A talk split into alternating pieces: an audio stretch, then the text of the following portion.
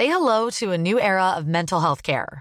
Cerebral is here to help you achieve your mental wellness goals with professional therapy and medication management support. 100% online. You'll experience the all new Cerebral Way, an innovative approach to mental wellness designed around you. You'll get a personalized treatment plan from a therapist, prescriber, or both in a safe and judgment free space. Your cerebral therapist or prescriber will outline a customized plan with clear milestones along the way so you can get to feeling your best. With Cerebral, you're not alone in your mental health journey. We're here to empower you to live a fulfilling life. So take that first step towards a brighter future and sign up today at cerebral.com slash podcast and use code ACasts to get 15% off your first month. Offer only valid on monthly plans. Other exclusions may apply. Offer ends July 31st, 2024. See site for details.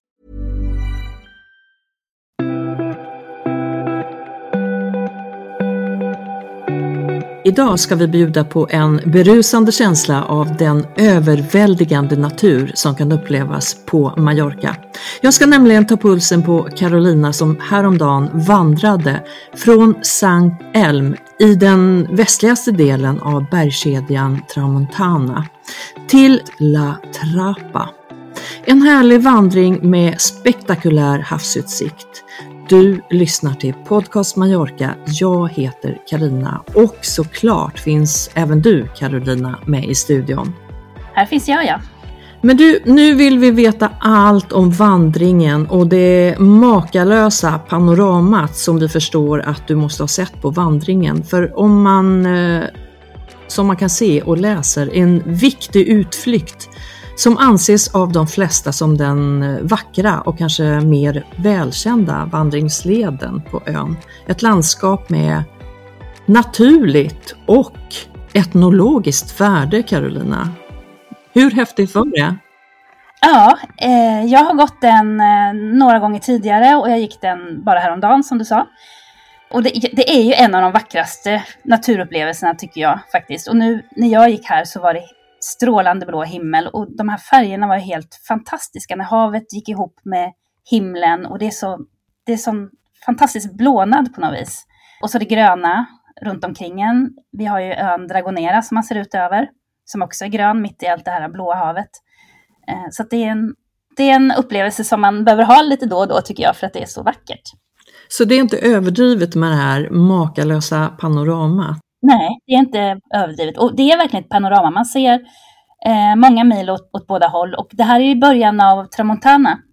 Så att det här är precis i början av den eh, bergskedjan. Eh, så man ser den åt ena hållet och åt, åt andra hållet så ser man ner mot eh, Santelmo. Det är ju berg även mot eh, Andrach. Men du, vilken tur att jag har det här kvar.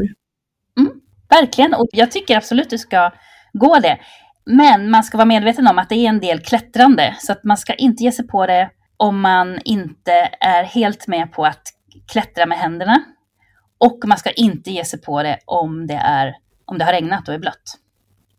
Men du, om, om, om vi tar det från, från början lite grann så ska vi väl säga att Sankt Elm, det ligger ja, cirka 36 kilometer sydväst om Palma och mm. tar väl cirka 40 minuter med bil, lite beroende på trafik och, och om du vill stanna och titta lite på vägen då såklart bergskedjan där, eller ja, lite slingriga vägar, lite vacker väg. Man eh, kommer till en rondell innan Porte Andrach och det är väldigt väl skyltat.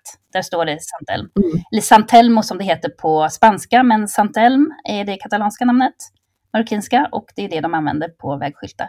Så därför säger vi Santelm.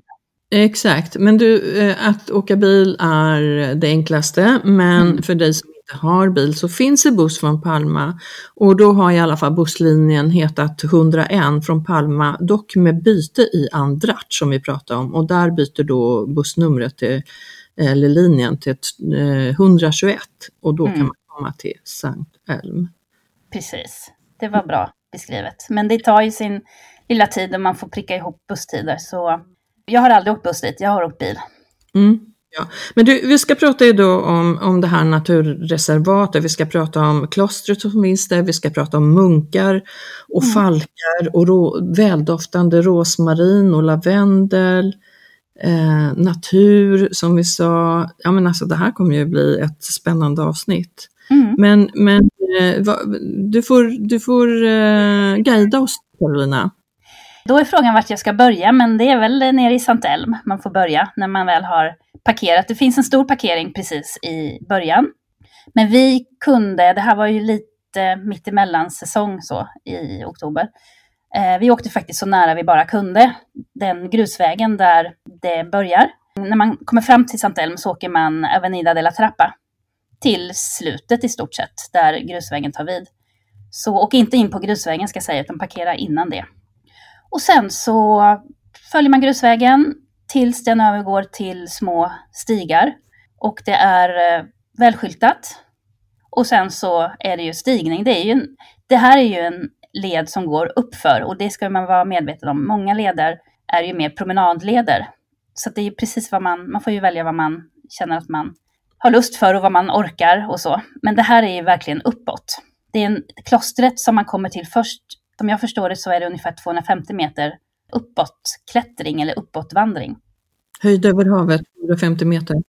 Ja, precis. Mm. Och, men det är ju så otroligt vackert för att hela tiden har man utsikt över havet. Hela tiden när man vandrar. Den här första leden upp till klostret. Vad skulle du säga är svårighetsgrad? Um, jag har läst att den kallas för medel, men jag tycker att eh, periodvis är det svårt. För att det är faktiskt en liten bit där man behöver klättra med händerna. Eh, inte så lång bit, men det är ändå. Och där så, det är lite hala stenar där ibland för att det är så många som vandrar där. Så att de, några delar av stenarna, av bergspartiet så att säga, har blivit lite halt. Och det är därför jag säger, vandra inte när, man, när det har regnat, för då blir det ju mm. definitivt halt. Ännu halare. Mm. Mm. Men du finns inte, jag är ju lite höjdrädd. Mm. Ska jag inte gå där då? Jag som har längtat efter den här vackra... Ja, jo men det kan du göra.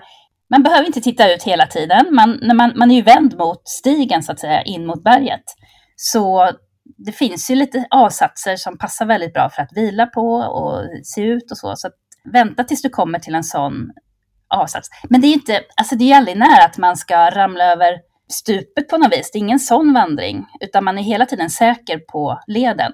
Det är inget stup rakt ner, även om det är brant. Men det finns liksom ingen risk för någonting där. Utan det är mer om man tycker att det är obehagligt att man är högt upp. Så. Som alltid när man vandrar så tittar man ju ofta på sina fötter. Det är lite sorgligt. Eh, men man måste ju göra det för att eh, inte liksom tappa greppet. Så därför är mitt tips absolut att stanna ofta och, och titta ut och njuta och fotografera och allt sånt där. Mm. Men det finns väl stenar man kan sätta sig på och bara vara? Mm, det gör det. Och njuta av det här fantastiska. Alla, för de här färgerna när det är som bäst, då är det verkligen turkost, himlen är blå, mm. det är dofter från, för det är mycket växter som jag förstår, mm.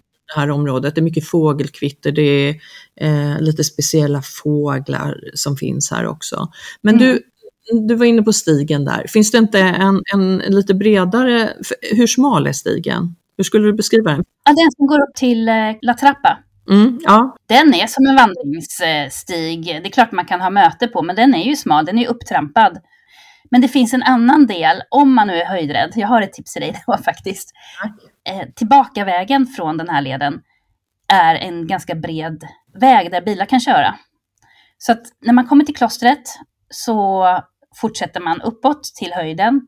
Och när man har gått över höjden, då övergår stigen till en ganska bred väg då, eh, som går på baksidan av berget. Och det är den skulle man kunna gå, då är man inte alls vid eh, branten på något vis. Så är man höjdrädd men ändå vill ta sig upp till den här fantastiska utsikten, så kan man ju faktiskt ta den vägen, både upp och ner. Men då, då har jag inte riktigt lika samma panoramautsikt. Jo, du kommer till samma plats. Ja. Du kommer till klostret, du kommer till den här utsiktspunkten som är en, en, eh, någon slags platå. En platt yta där jag faktiskt har gjort yoga någon gång för länge sedan. Det var någon vandringsyoga ja, resa så att säga. Så att, eh, Men gud vad magiskt! Jättehärligt! Och det, det kan jag verkligen rekommendera alla ni som är yogatränare där ute. Det kan man faktiskt, eh, det är en fantastisk upplevelse att kombinera yoga och vandring. Så, och det kan ju vem som helst göra. Men du, till, tillbaks till min utsikt då. om jag går den här eh, vägen, den där som är lite mer safe då. På baksidan ja, av berget. Ja. På baksidan, ja. Då har jag inte, på, på, när jag vandrar dit, då har jag inte riktigt samma utsikt som när jag, har, när jag går den här lite mindre stigen. Nej, du får den först när du kommer upp till bergskammen. Just det. Ja. Som är ungefär, ja, det är väl Mm. 300-350 meter upp. Så.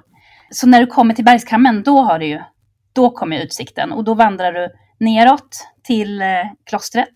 Och sen så kan du ta dig ut till den här liksom, plattformen som är utsiktsplatsen. Och då har du utsikten också. ja, men det låter bra. Så kan du gå tillbaka samma väg i så fall. Ja, ja precis. Ja, jag ska fundera. Vi gjorde faktiskt precis tvärtom. Vi gick bara den här smala vägen och så gick vi tillbaka samma väg. För att, just för att vi ville ha utsikten. Ja, just det. Mm. Men du, var härligt. Mm. Ja, beskriv känslan. Liksom. Du yogade där och då är du på den här plattformen där uppe. Ja, precis. Jag är inte säker på att jag skulle orka den kombon idag, men jag är ju över 50 år. Man är ju rätt eh, trött i benen efter vandringen uppåt, just för att det är så, man använder verkligen lårmusklerna mycket. Eh, så vi satt där och tog vår eh, matsäck och tittade ut. Och eh, om jag skulle gjort yoga, då skulle det verkligen varit den här eh, stretchyogan. Där man sträcker ut sig och där man bara liksom varvar ner. Det skulle funka bra tror jag. Men eh, ja, vi satte några stycken och åt vår matsäck och tittade ut över utsikten. Men du, man måste ju kunna stanna på vägen. Jag menar, det, det, om det nu är en medelled, alltså svårighetsgrad i medel, då, då finns det ju ställen som man kan parkera sig på, på stenar för att bara njuta och vara i. Det gjorde vi också. Vi, vi Mm. stannade halvvägs. Ja. Men annars, vad, vad skulle du säga om tiden? En väg? Ja, nu är det ju lite olika då om du tar eh, den här lite mindre, vackrare eller den här stigen som går eh, ja, bakom, bakom eh, eh, vad heter den, La Trappa. Nu tog inte jag tiden och vi stannade, men säg en och en halv timme kanske. En väg då. Mm. Ja, en väg, precis. Mm. Och så lika Bro. långt tillbaka. Du frågar om känslan. Man är ju så nära naturen och man är så nära himlen, man, är, man har havet där nere, man upplever ju man upplever att världen omkring en är så mycket större än vad man själv är och det lilla livet man själv lever. Och den, liksom, den upplevelsen måste man ha ibland och det får man ju när man vandrar på, till sådana här natursköna platser med sådant panorama.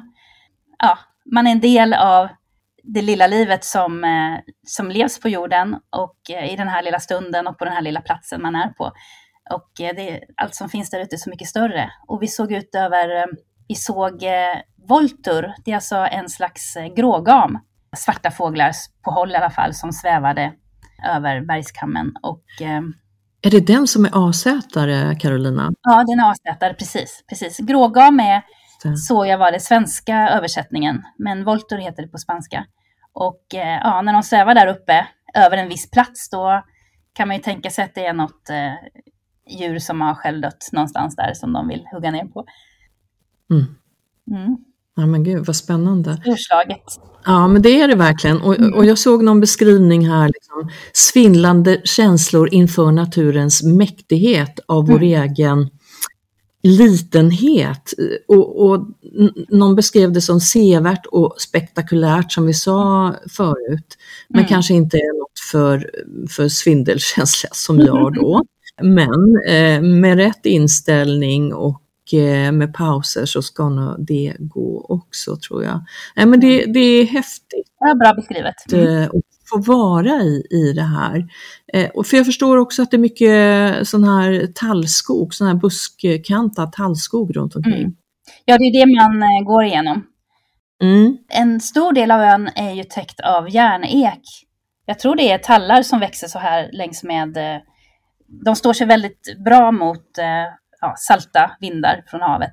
Så ja, och det är stenigt och, och sådär. Det är verkligen stenmark man går på. Mm. Men eh, nu var det grönt och fint när vi var här. Sen så är det intressant det här klostret, La Trappa, som är då den, den liksom anhalten man kommer till och som stigen är döpt efter. Men du, då, då har jag en direkt fråga där innan du fortsätter Carolina. La Trappa, är det naturreservatet i sin helhet eller är det klostret som man kommer fram till som heter La Trappa? Nej, det är namnet på klostret och det är det som har namngett eh, den här vandringsleden. Naturreservatet, jag undrar om det inte är det som avses då är hela Tramontana som ju är eh, ett av Unescos världsarv. Och det är precis i början av Tramontana här, den här leden. Just det. Men La Trappa, som jag förstår det då när jag har eh, kikat lite, är att det var munkar som kom från Frankrike på 1800-talet som bosatte sig här.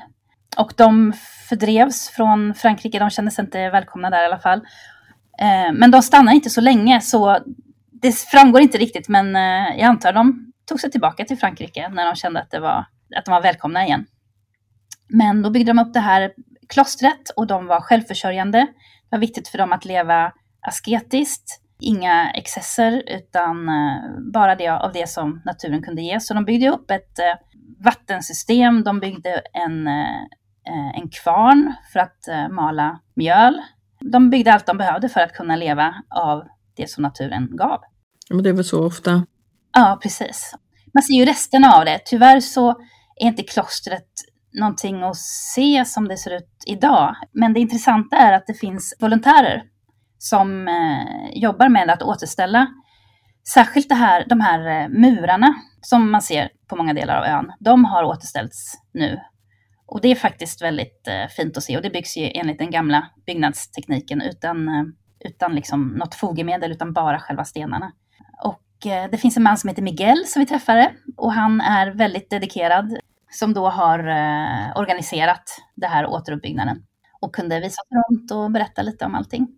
Men du tänker om att de ska bygga upp eh, klostret som det var? Nej, jag tror inte som det var faktiskt. Det känns eh, som att det eh, de bygger upp det så att det kan användas igen och särskilt av de som, som man sa i första hand, de som jobbar med detta. Så, så, att de ska kunna, det finns ju ingenting annat där uppe, så att de ska kunna ja, äta mat och sådär. Vad använder de det till då menar du?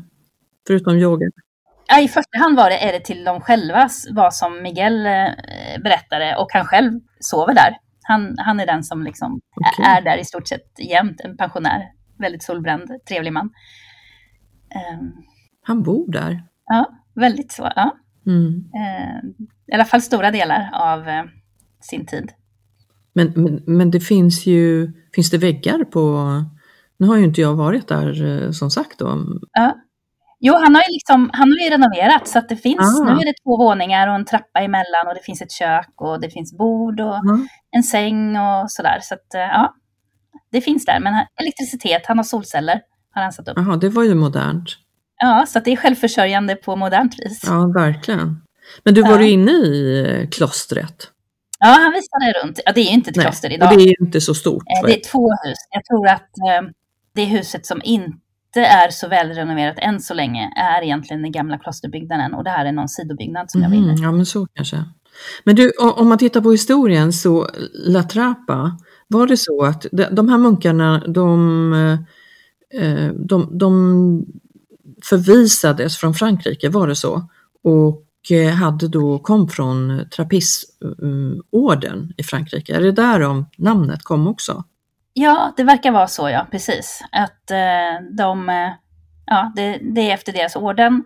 Och sen så, ja, jag vet inte om det var de själva som döpte klostret till La Trappa, men så kan det ju vara. Och det har ju stått övergivet, för de försvann ju tillbaka ganska så snart, fortfarande på 1800-talet. Så att eh, sen har det ju förfallit sedan de här eh, ja, volontärerna tog sig an projektet. Vad trevligt att det är ändå någon som försöker bevara lite av historien. Mm. Det är fantastiskt. Definitivt. Den där klosterordningen, den var ju inte att leka med. De, men det gjorde ju många munkar, liksom praktisera löften om fattigdom och kyskhet och tystnad och eh, ja, så. Ja. Mm. Hade de inte återvänt så hade de kanske dött ut, jag vet inte, just för att de levde ja. så. Ja, ja. Men de lämnade ön permanent och eh, vart vet inte vi, någon vet säkert. 1824 mm. tror jag årtalet var när de lämnade Mallorca. Mm.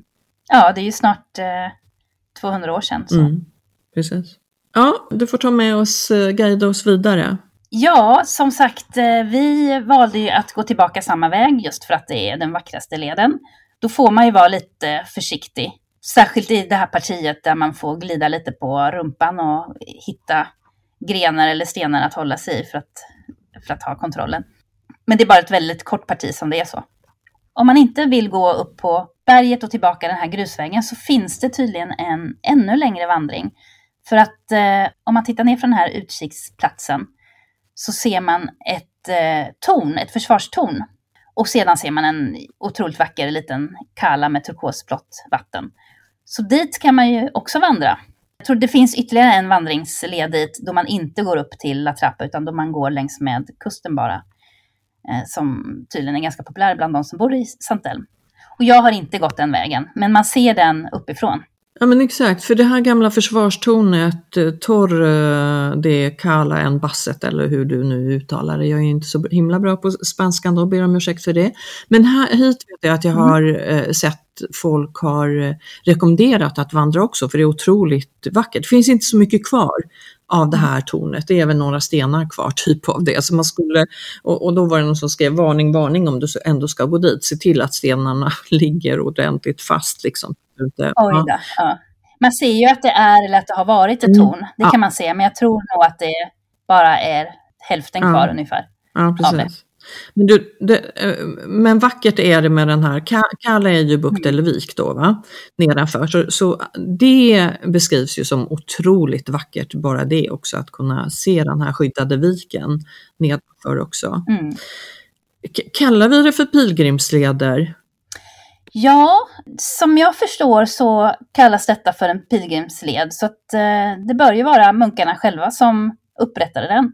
Och eh, Ja, vad vet man om historien? Eh, det fick väl komma pilgrimer på besök till klostret. Det måste de väl ha tagit emot. Och att då, då var vägen att ta sig dit. Ja, precis. Trappisterna gjorde det till pilgrimsleder.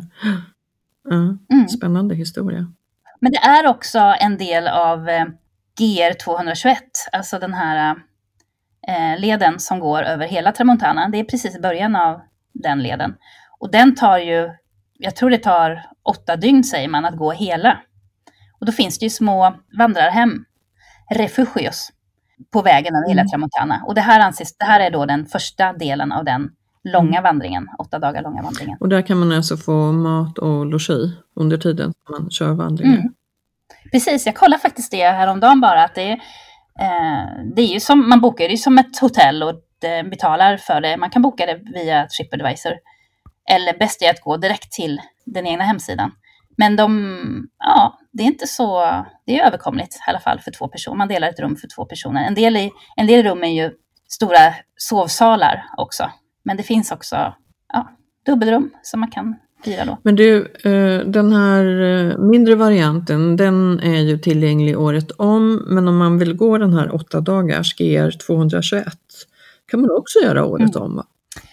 Det är det säkert de som gör, absolut. Eh, sommartid är ju väldigt hett att vandra och eh, vintertid kan det komma regnperioder så det är väl det man ska hålla koll på bara. Mm. Man får vara försiktig, ha lite planering. Mm. Mm. Men det finns verkligen de som eh, gör det som en bucket list att eh, vandra de här åtta mm. dagarna. Eh, det finns också de, jag har hört någon som har sett till att vandra alla delarna men vid olika tillfällen. Mm. Ja, det kan man ju också göra såklart. Mm. Fantastiskt. Men du, vi, vi pratade mycket om de här eh, fåglarna. Du pratade mycket om den här asätande fågeln förut. Men mm. den här falken, såg du någon sån? För det ska finnas eh, periodvis i alla fall runt det gamla klostret och på ön eh, Sagdragonera eh, en, en eh, mm. falk som kallas Eleonora-falken. Mm. Det såg inte du. Den kanske fanns där fast du visste inte om att den var där. Den kan ha funnits där utan att jag fattade att det var mm. just den. den. Vad som finns är eh, vännerna av eh, Satrapa som det heter. Som då har, eh, som är de här volontärerna. De har satt upp eh, ja, informationstavlor om just fåglarna. Och även om växtligheterna som finns där. Så man kan kika lite om, på vad som finns där. Spännande, eller hur?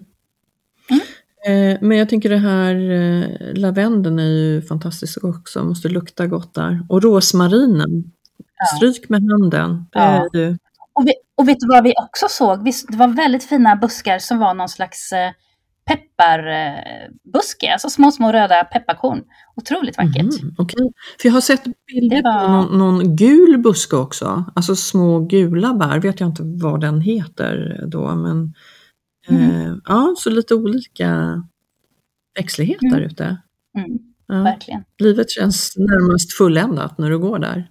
Ja, underbar natur, verkligen. Och just det här alltså, att man ser ut över Dragonera, eh, om vi ska prata lite om den, det är ju en, eh, en ö som är en av de större utanför Mallorca. Och det går en liten båt dit från Santelm som heter Magdalena tror jag, eller Margarita heter den. Margarita. En liten träbåt mm. som har gått där sen, säkert sedan 50-talet. Så dit kan man ta sig och eh, det finns en liten vandringsled där också. Jag tror det finns något litet eh, center som berättar om naturen och, och eh, de värdena som finns där. Det finns mycket fågelarter, många djurarter och växtarter. Så den ser man ju väldigt fint från hela den här vandringsleden. Den ön.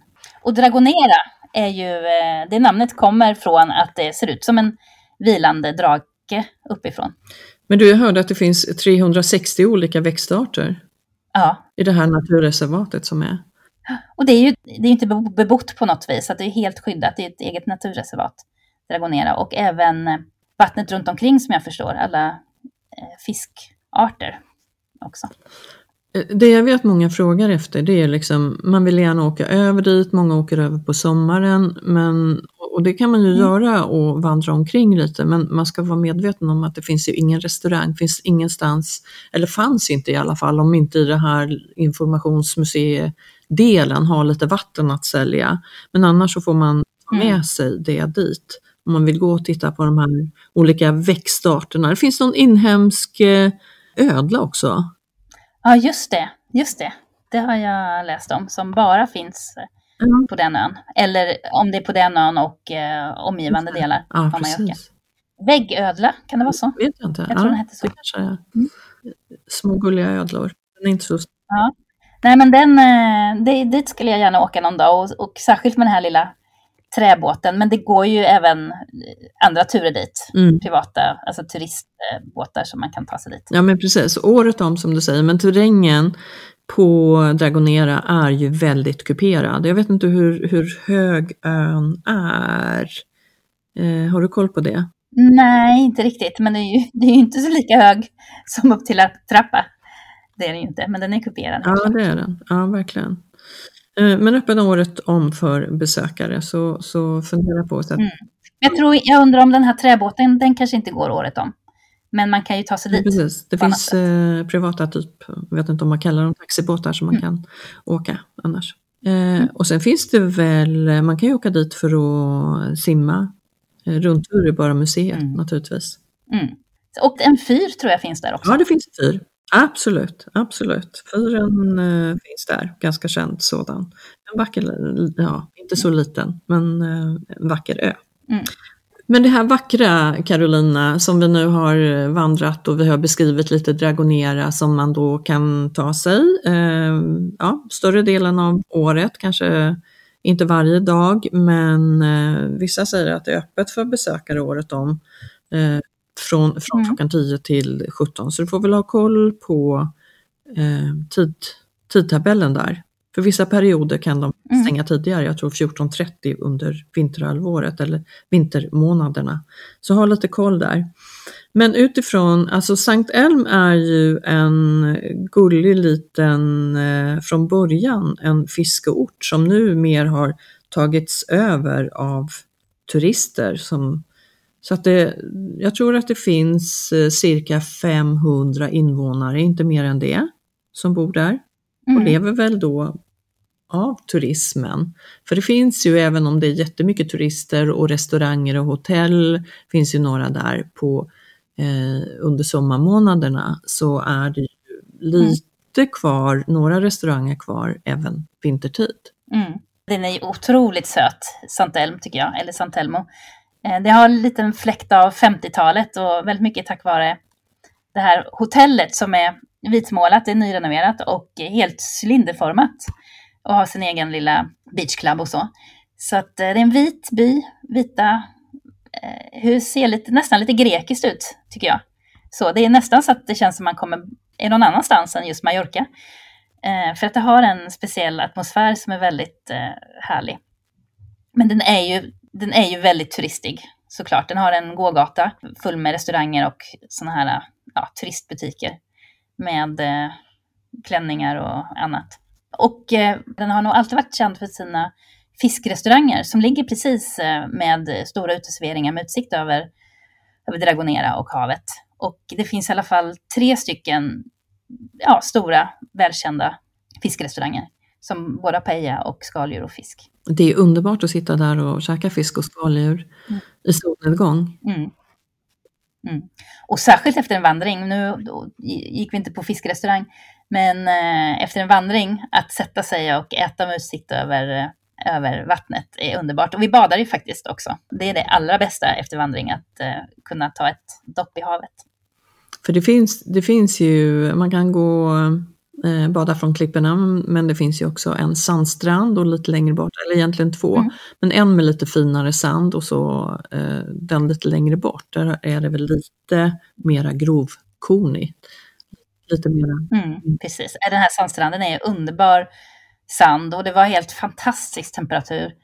Eh, nu är vi i mitten på oktober och eh, ja, det var otroligt njutbart. Det är ju långgrunt så det är väldigt barnvänligt men eh, väldigt njutbart att bada just där tycker jag. Så man kan ta sig till Sankt Elm bara för att, för lite pittoreskt är det ändå och många restauranger mm. finns det på, ja, på hela den här gågatan och eh, eh, du beskrev det här nyrenoverade hotellet där man har en liten beachclub också. Det finns flera restauranger där och fortsätter du genom den här gamla tidigare fiskebyn så finns det ju några av de här eh, restaurangerna då, som, som framförallt serverar fisk och skaldjur. Mm, precis. Det finns ju faktiskt en eh, svensk eh, restaurang sedan eh, en tid tillbaka. Också. Också som heter Casita de Mar. finns överallt svenskar som har restauranger på Mallorca. ja. Mm. ja, jag hade en väldigt bra upplevelse när jag var där.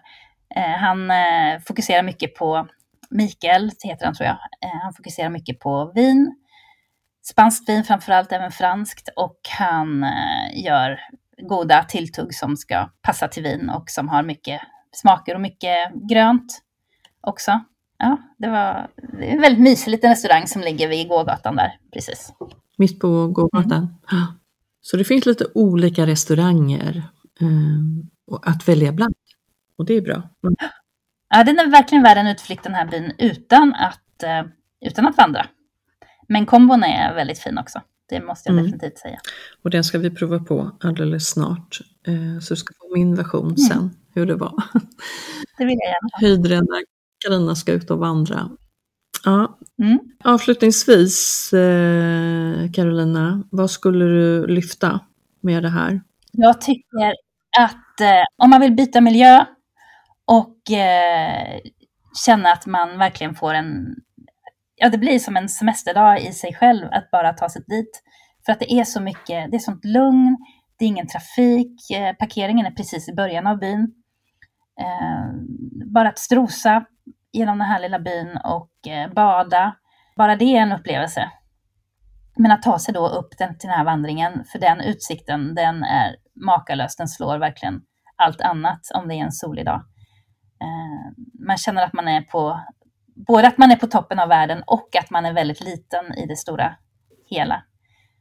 Ehm, ja, det är en upplevelse man behöver ha lite då och då. Sen som alltid när man är på Mallorca eller eh, sydligare breddgrader får man ju fundera på eh, vad man bör ta med sig, ta på sig.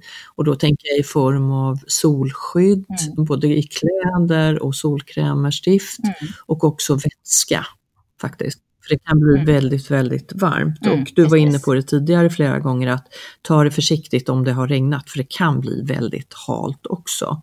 Så att den här perioden som när vi nu mm. sänder det här eller spelar in det här så är vi i mitten av oktober och nu börjar det bli lite svalare. Mm. Eh, och det här kanske är en perfekt tid att just eh, vandra. Lite lättare att hitta parkering, för det kan vara lite svårt i Sankt också. Eh, kan det vara. Mm. Vi kunde parkera precis innan den här grusvägen, då var det inga problem. Men det är väl olika. Mm. Vi, det var också mitt i veckan vi var där. Men absolut, du sa om tips där, bra mm. skor med bra sula, vandringskängor. Man behöver inte ha de här varmaste som man har i Sverige, men alltså bra sula. Det känner jag är mm. viktigt på den här vandringen. Och jag hade keps och det var jag väldigt glad över faktiskt. Solskydda sig lite. Tänk, Tänk på läppar och öron, för det är många som bränner sig på just öron som sticker ut, näsan som sticker ut. Mm. Så lite extra solskydd där. Annars så önskar vi ju såklart alla en mm. fantastisk vandringsdag eller en dag i Sankt Elm. Inte så långt ifrån Palma, helt olik eh, Palma stad, men en vacker resa dit och en, eh, ett vackert litet ställe, som vi sa, före detta en fiskeby som gått över mer till turistby. Eh, men ändå behållit sin skärm. Lite pittoreskt är det ändå, tycker jag, att vara där. Mysig semester. Mm.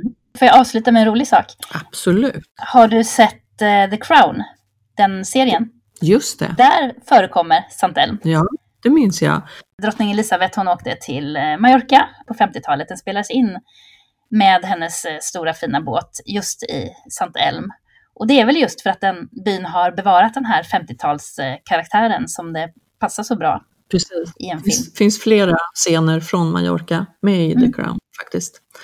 Så sevärd mm. serie, mm. ett annat tips när du inte är ute på vandring. Kanske ett bra tips att kombinera med på kvällen när man kommer hem, så titta på, på The Crown om man inte tidigare sett den. Ja men vad, vad fantastiskt Carolina, mm. du fick massa energi av den här vandringen Absolut. som sägs vara en av de vackrare. Ja det tycker jag, det skriver i varje fall jag under på. Mm. Absolut. Ja, jag återkommer när jag har eh, fått gjort min vandring och min upplevelse. Carolina, stort eh, tack för idag. Tack mm. för din guidning och för dina fantastiska tips. Ju. Tack själv. Och Podcast Mallorca är ju snart tillbaks mm. för det finns ju så himla mycket på denna fantastiska ö att uppleva.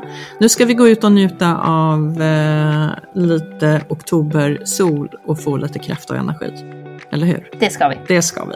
Och ni är välkomna tillbaks och lyssna på våra många avsnitt av uh, ja, lite spridda karaktärer och det är så det ska vara. Vi har mycket att prata om, det finns mycket att uppleva på ön. Så stanna gärna med oss, lyssna på fler avsnitt och vi är snart tillbaks. Ta väl hand om er. Kram från mig Karina. Kram från mig också, Carolina. Ja, uh -uh. Hej då. Hej.